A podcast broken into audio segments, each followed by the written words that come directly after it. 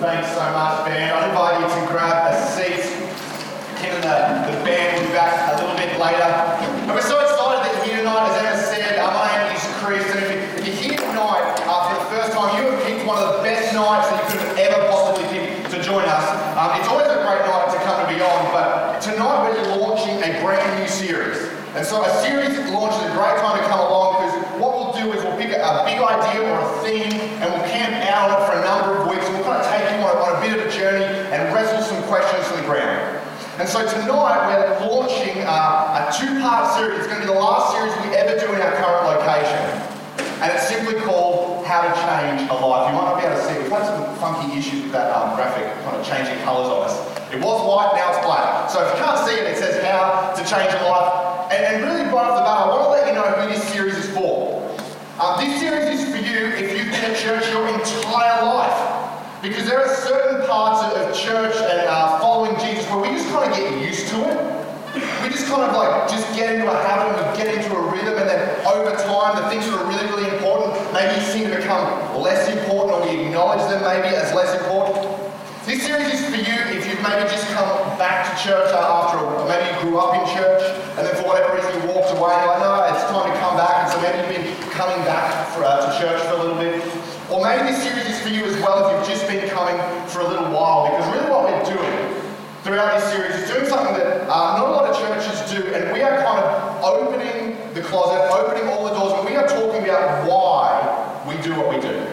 We are talking about how we go about it, why we go, uh, why we do what we do, our strategy, our mission, our vision, all that stuff. And the reason that we're doing it is simply this because we believe that what we're doing is important enough to talk about. You ever have those moments in your life where maybe you're in that job, or you're studying for that degree, and, all of a sudden life, the busyness of life just kind of seems to take hold. And so where you used to start your year planning for the future ahead, and you used to say, this is where I'm going to be in three years' time or in five years' time, all of a sudden in the busyness of life that kind of evaporates. And it all of a sudden becomes like, how can I get through to five o'clock? How can I get this assignment completed? How can I just get myself? And when that kind of starts to happen to us, we start to get so consumed in the busyness of our lives that we lose sight of why we're studying in the first place, why we, we picked that career in the first place, why we entered into that relationship in the first place. And, and sometimes that's true of church. And so we wanted to kind of open the door and have this discussion because what we're doing, we believe, is important enough to kind of take a time out, step back, and talk about it.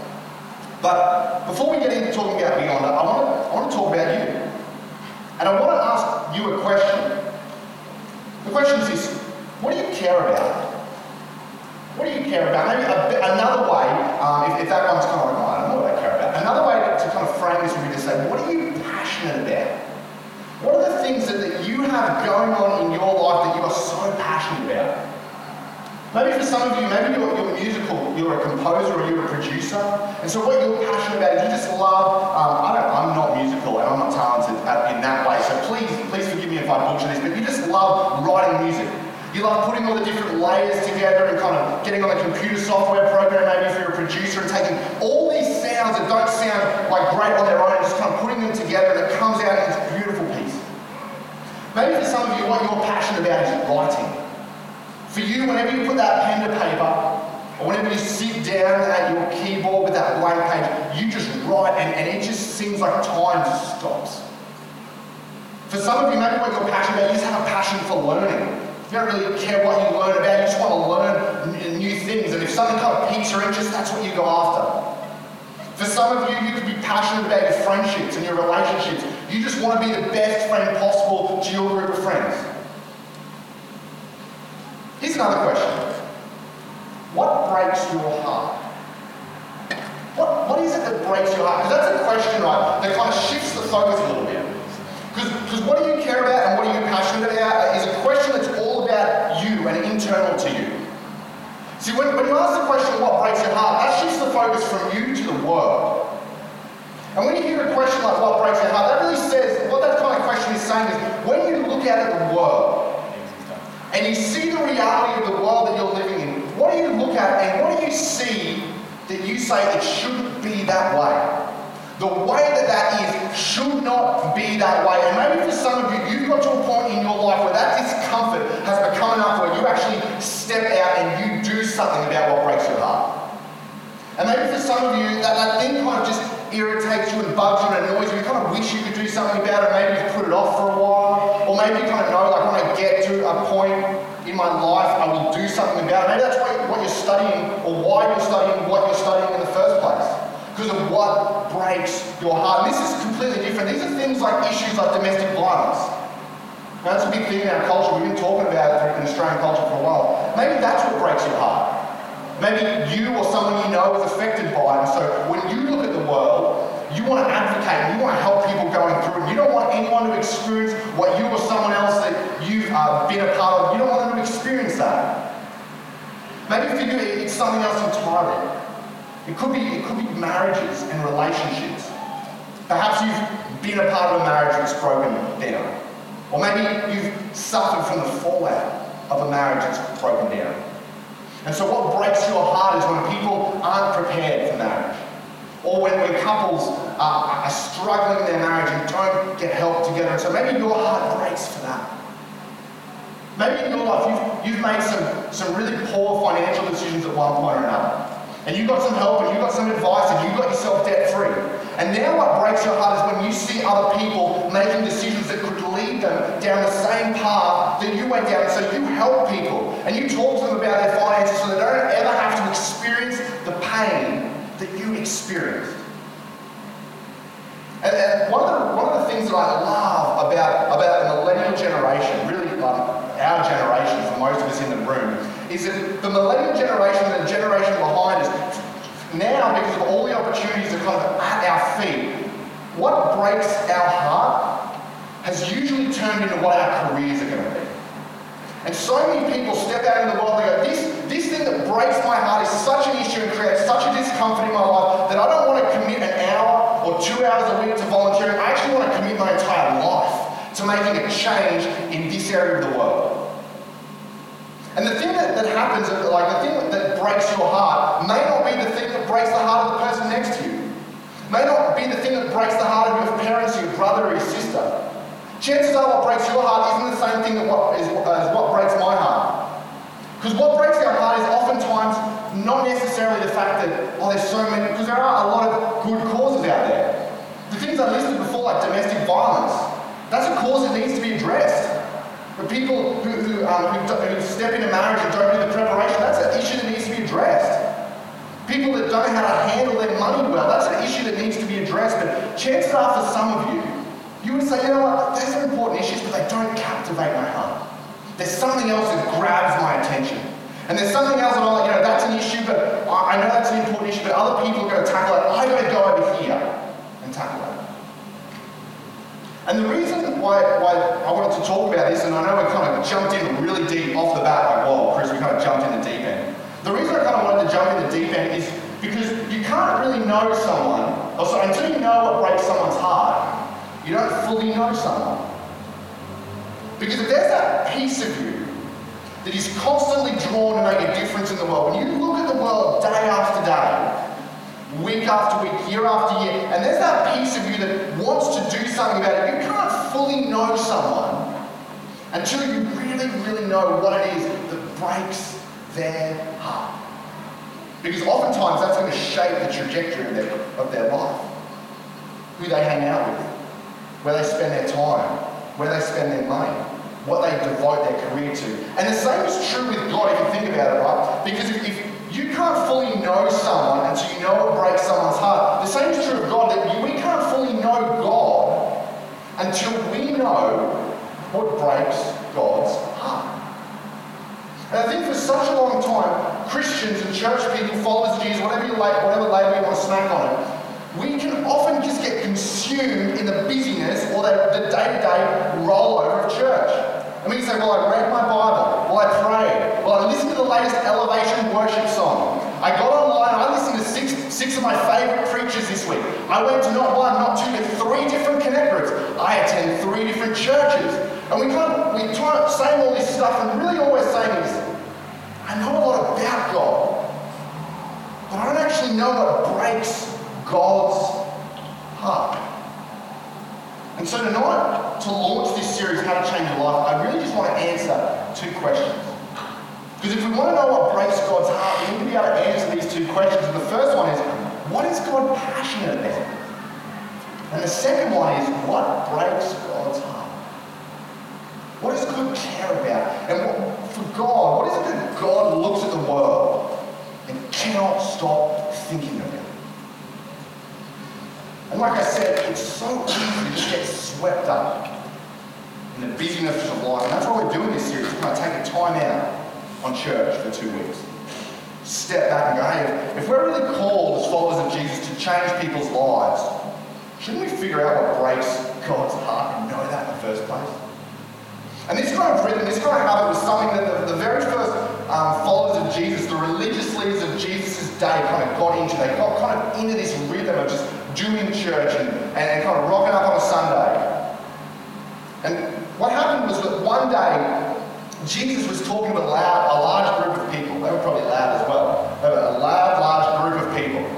And the historian Luke, who wrote a biography on the life of Jesus, you should read what Luke has to say. But we're going to look at one part of what Luke has to say tonight because Luke writes of this conversation that happened because Jesus was teaching and teaching and teaching and teaching. And he'd been teaching for a while because people, um, Jesus probably wasn't boring like me, and people would like sit there and be like take notes. Like, Jesus, keep going. It was like hour number two and hour number three and hour number four, and people like, teach us more, teach us more. This is incredible stuff. And something begins to happen because within this large group of people, there's really primarily two main subgroups, and we're going to discover what they are in a second. But one of the main subgroups kind of says something, and Jesus uses that as an opportunity to step into this teaching, to pull everyone out of the details and say, hey, we need to have a conversation about what God is passionate about and what breaks God's heart. And so Luke begins this conversation this way. He kind of sets the scene. He says, tax collectors and other notorious sinners often came to listen to Jesus. This was no anomaly that tax collectors and people that religious people didn't like to hang out or hang out with Jesus. In fact, the way we say it around here is that people who were nothing like Jesus liked Jesus, and he liked them back. In other words, people that didn't have anything to do with church were drawn and gravitated towards Jesus because of the way he spoke and the things he taught. They wanted to hang around with him. And then what Luke says next is, is so interesting because maybe you're here tonight and this is your first time to church, or your first time back in a long time, maybe the reason is because of what Luke talks about happening next. He says this. He says, This made the Pharisees and the teachers of religious law complain. In other words, the church people said, We don't like it that those people are coming and hanging out with you, Jesus. And then he goes on, he says that the reason they were complaining was that he was associating with such sinful people, even them. You like how the, Pharisees, the church people, put that label on them? Sinful. Which really means you can't hang out with us until you get rid of that label. Until you get your life together, until you sort things out, and we give you another label, you can't hang out with us. And Jesus is kind of confused. Because these people that the religious people have labeled as sinful and not good enough actually liked hanging out with Jesus. So Jesus goes, Whoa, guys, we need to talk about this. Because this is a big, big issue. And Jesus is kind of this master teacher. And uh, Jesus kind of talks a lot in stories and what uh, parables. If you don't know what that is, it's just kind of a story that has like a higher meaning or a bigger meaning. So Jesus uses this opportunity to launch into three stories that kind of tell us what breaks God's heart. And the first story goes like this. He says, if a man has a hundred sheep and one gets lost, what will he do? And this is not, the way this question was asked was this is, this is a question that is foreign to us, right? Because chances are not a lot of us in this room are shepherds. But this was a question that wasn't foreign to the people that were sitting around listening to Jesus. Because everyone in that group either was a shepherd or knew a shepherd or, or someone in their family was a shepherd. So this was a rhetorical question. They knew the answer to this. They knew, as Jesus would said, that won't he leaves the 99 others in the wilderness and go to search for the one that is lost until he finds it. Everyone knew that, hey, if one of the sheep goes missing, the shepherd is out on a mission to find the one. Whereas for us in our culture, we're like, oh, I got 99. One can get away. That's not that big of a deal. I've still got 99. But in that culture, you didn't do that.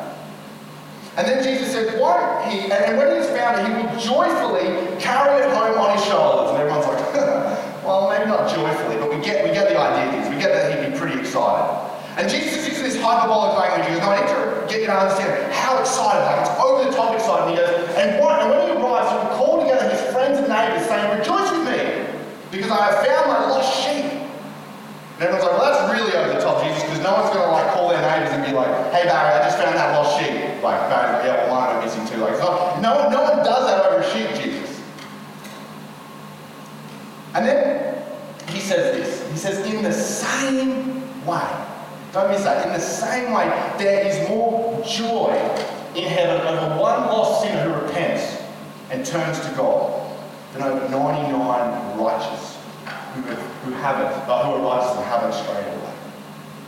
In other words, what Jesus is saying to these religious leaders and also to the people who, who don't go to church is he's saying, hey, the minute, the minute that you stepped into a relationship with your Heavenly Father, you brought him joy. And you didn't do a single thing. And that's the nature of grace. That's the nature of the gospel. That God is joyful over you when you do absolutely nothing. Then he kind of continues because he's building. He starts to tell another story. He goes, or suppose a woman has 10, I don't know why I've only highlighted the end. Imagine that, that T is highlighted. Uh, a woman has 10 silver coins and loses one. Now, think this 10 silver coins, was kind of like a dowry, right? So the, the, the female uh, women in that culture, they would have maybe braided it into their headdress or maybe had it sewn somehow into their garments. And their dads would have given them this dowry. And it was kind of like, you know, they walked through the marketplace and when the coins clinked together, the, the, it kind of grabbed the men's attention. Because essentially it was saying, boys, I'm single. Come and get me. No, not really. Um, maybe a little bit. I'm sure the guys would have paid attention. Uh, it's kind of like the equivalent of booty shorts in our culture. This was the dowry. And so Jesus, what he, what he, uh, he says, hey, this, this one piece is missing. Because there was another purpose to this dowry. Because it was kind of, it was the father's gift to, the, to whatever man kind of captivated the heart of his daughter. It was the father's gift to say, hey, this is my, this is my deposit to help you guys start a life together, to help you guys start building a life together. And so this, this girl, she loses one of the coins. This woman loses one of the coins. And it says, if, if someone loses it, why don't she light a, light a lamp and sweep the house and search carefully until she finds it. And then Jesus goes on. And when she finds it, she'll call in her friends and neighbors and say, Rejoice with me, because I have found my lost coin. What determines the joy you experience in your life when you find something you've lost? What is it that, you know, when you lose something, you, you know, you misplace your keys, your wallet, your phone, what is it for you that determines the joy that you experience when you find it? The answer is the value that you place on it. So when you're just cleaning up your closet and you're like maybe you know, rearranging things and you get, you, you know, you, you, kind of open a scrapbook or maybe you see like a year one photo, like, oh, that's cool. But you didn't, you know, you didn't know where it was, it was lost. But when you found it, it didn't really bring you a whole heap of joy. You're like, oh, this is some good. But it's nothing compared to when you wake up in the morning and you don't know where you put your phone. Or you get home from uni or you get home from work and you're like, I do, I don't know where my, is it in the car? Like, and you just, just like searching the car and like, I don't know, it's not in the car. And you're freaking out, right? And then you find it, you get to find my iPhone app and then you find it was just like under the seat or something. And you're joyful, right? You're joyful because of the value you place on that phone. You're joyful if you lose your wallet because of the value you place on your wallet. And the value you place on your credit card. What determines the joy when we lose something? Is the value that we place on it. And so Jesus is building, and he's building and he's building and he's building to this point. And he goes on. A man had two sons. The younger son told his father, I want my share of the estate right now before you die. In fact, this is one of the most famous stories in the New Testament. Even if you're not a church person, chances are you've heard the story of the prodigal son. Or you've heard people say, that's the prodigal son. This is that story. Chances are you didn't even know Jesus was talking about it. But essentially, Jesus, and starts his story this way. He goes, I want my share now. And really what the son has done is he's walked up to the father and he's gone, Dad, one day you're going to be dead, right? And Dad goes, yeah. He goes, well, can we just pretend that you're dead right now? And could I take my inheritance right now? And the father has a decision to make. And everyone in the audience knew what decision the father should make. Because in that culture, if a son walked up to you and said, Dad, I wish you were dead, you'd probably do something similar that you would do in this culture. You smack him. Like, boy, get your act together. I know you can't say that, way. Boy, get your act together. You know, something like that, right? And he would have been outraged. He would been furious. But then Jesus says, Father didn't say that. The Father agreed to divide his wealth between his son. He says, that's fair enough. No, I, I get it. You, you don't want to have anything to do with me, so sure, let's, let's pretend I'm dead. And the reason he does it is because he wants to take the shortest way back to a relationship with his son. See, up until this point, right, the father knows exactly where his son has been. He's either upstairs listening to his music, he's downstairs eating dinner at the family table, and he's not engaging in conversation. The father knew spatially where his son was, but he wanted to connect relationally. And so he said, you know what, I'm going to give you all this money because this is the shortest route back that I can see to connect with you relationally. And then the son goes away. No, no, just go back. I, I didn't put that slide in, that's okay. That's on me. And if, you don't know the rest of the story, let me kind of fill in the blanks because the son goes away to a distant land. And the son spends all the money, his inheritance. And we don't know how long it took the son. Jesus never says. Could have been a week, could have been a couple of days, could have been a month, could have been a few years. All we know is that he wasted his money on wild living. He was partying it up. He was shouting rounds for everyone. He bought a penthouse on the coast. He bought that sports car. He was living the life. And then all of a sudden, he looked at his bank account and he was broke. And so the son begins to look for jobs to feed him. But the jobs weren't paying enough, and, he finds himself working this job feeding pigs. And he is so desperate for food that he begins to eat the food that he's feeding the pigs.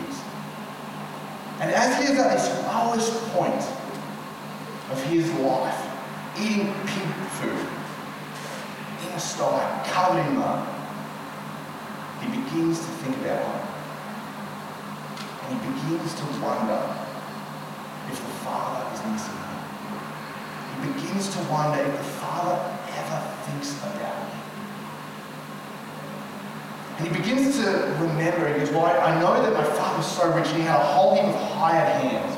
Maybe if I went back home, I could convince my father not to take me back as a son, because I know no one would ever do that. But maybe he would bring me on as a hired hand. At least then I'd have a bed to sleep in. At least then I'd have three meals a day. Maybe, just maybe, I can get a job where I can get food so I don't have to start keep eating out of those pigs. So son makes the trek back home. And what we discover is that when he was still a long way off, his father saw him. In other words, whether it had been months or weeks or years, the father had been sitting on the front porch of his house, looking at the horizon, waiting to see if his son was going to come back over the horizon. He hadn't been doing what he was supposed to do. He had he'd left the running of the household to his servants and to the team there. And he was sitting on the front porch, looking at the horizon, waiting to see if his son would come back over the horizon. And when he sees that figure begin to appear, he recognizes that it's his son. This is what he does. He says, filled with anger and frustration, he grabbed his son, hit him over the head, and asked, Where have you been? What are you doing? Where's my money? Where's my money, man? And for those of you who know this, you come laughing because you're like, I didn't do that. But that's what he should have done, right? If you were in the father's position, what would you have done? Chances are you probably wouldn't have been waiting for the son. You would have, someone would have had to come and grab you, and you would have walked in and like, boy, you've got some explaining to do. Tell me, tell me where, where's, tell me why. Well, I knew you were gonna. Of course, you, you, you uh, spent all the money. That's something that you would do. But the father's reaction isn't like that at all. In fact, the father's reaction is filled with love and compassion. He ran to his son and kissed him. The father was waiting on the front porch because he wanted to reconnect relationally. And the second he saw his son's uh, image begin to appear over the horizon, he runs out towards his son because he sees his son attempt, uh, reconnecting relationally, and he makes a beeline to connect relationally with his lost son, or his son has walked away. So, to answer the question, what is God passionate about? God is passionate about changing lives. God is passionate about seeing people's lives change. God is not interested in knowing spatially where someone is. God wants to connect relationally with people. And the second thing, you know, what breaks God's heart? Disconnected people. God's heart breaks for disconnected people. And God wants everyone to be able to connect with Him. And He is sitting on the front porch, your Heavenly Father. He's sitting on the steps of heaven, looking out into the world, waiting for people to come back over the horizon. And when they do, He's going to go running towards them to reconnect relation. And I totally get, right, that maybe some of you are sitting here and you're like, okay, well, that's, that's great, Chris. But what about me? What about me, right? Because I'm a church person, okay? And, uh, and it doesn't often feel good to hear that God's sitting out on the porch looking down the road and I'm just kind of doing my thing, right? What about me? What is, what is God doing for me? Well, please tell me what God is doing for me. And don't forget, okay, don't forget, right? There are two brothers in this story. There are two brothers in this story. And this is what happens. His father said to him, Look, dear son, you've always stayed with me. Everything I have is yours. Right? We had to celebrate this happy day. Because at this point in the story, what the father has done is he's thrown a party for the young son. And the older son has heard about it, and he's walked up to the door, but he won't walk inside. And he's standing outside in defiance, going, What about me? What about me? What about me? What about me? And word filters into the party. And the father steps outside had to celebrate this. And the reason we had to celebrate is because your brother was dead and he has come back to life. He was lost, but now he is found. In other words, God looks the older son in the eye and he goes, You still have everything. You never went anywhere. What do you get? You're living at home. What do you get? You've got all the benefits of being in a relationship with me, and your younger brother did. And the bit that we kind of often glaze over, the bit that we often glaze over, because we can still sit there and be like, yeah, I still don't like it, I still want church to be about me. I want it all to be about me. The bit we often miss culturally is it was actually the older brother's responsibility to go out and get his brother and bring him back. It was the older brother's responsibility not to let his father lie. It was the older brother's the reason the father was sitting on the porch, looking at the road day after day, week after week, year after year, is because the older brother didn't step out and go chasing after his younger brother to bring him back. He refused. And as the church, there's this very, very real tension that we have to live with because the gravitational pull of the local church is always towards the 99. It's always towards the people who are already connected. But what happens gravitational pull of the local church moves towards the 99 is there's the one that misses out. And it's the very thing that breaks God's heart that doesn't get done. Because the truth is that you can't know how to change a life until you feel what God feels for people who are disconnected from Him. If you really want to change a life, you cannot change a life until you feel what your Heavenly Father feels for people who are disconnected from Him. And so tonight, next week, next week we're going to talk about one super, super practical way that you can begin to change a life. But this week I just kind of want to give you a test, or a heart test, to help you begin to move in that direction. So that you never get so caught up in the busyness of life that you forget that God is sitting on the porch and his heart is breaking. And we as the church, really we as the older brother, should be running out to meet our younger brother. And sometimes we so often don't.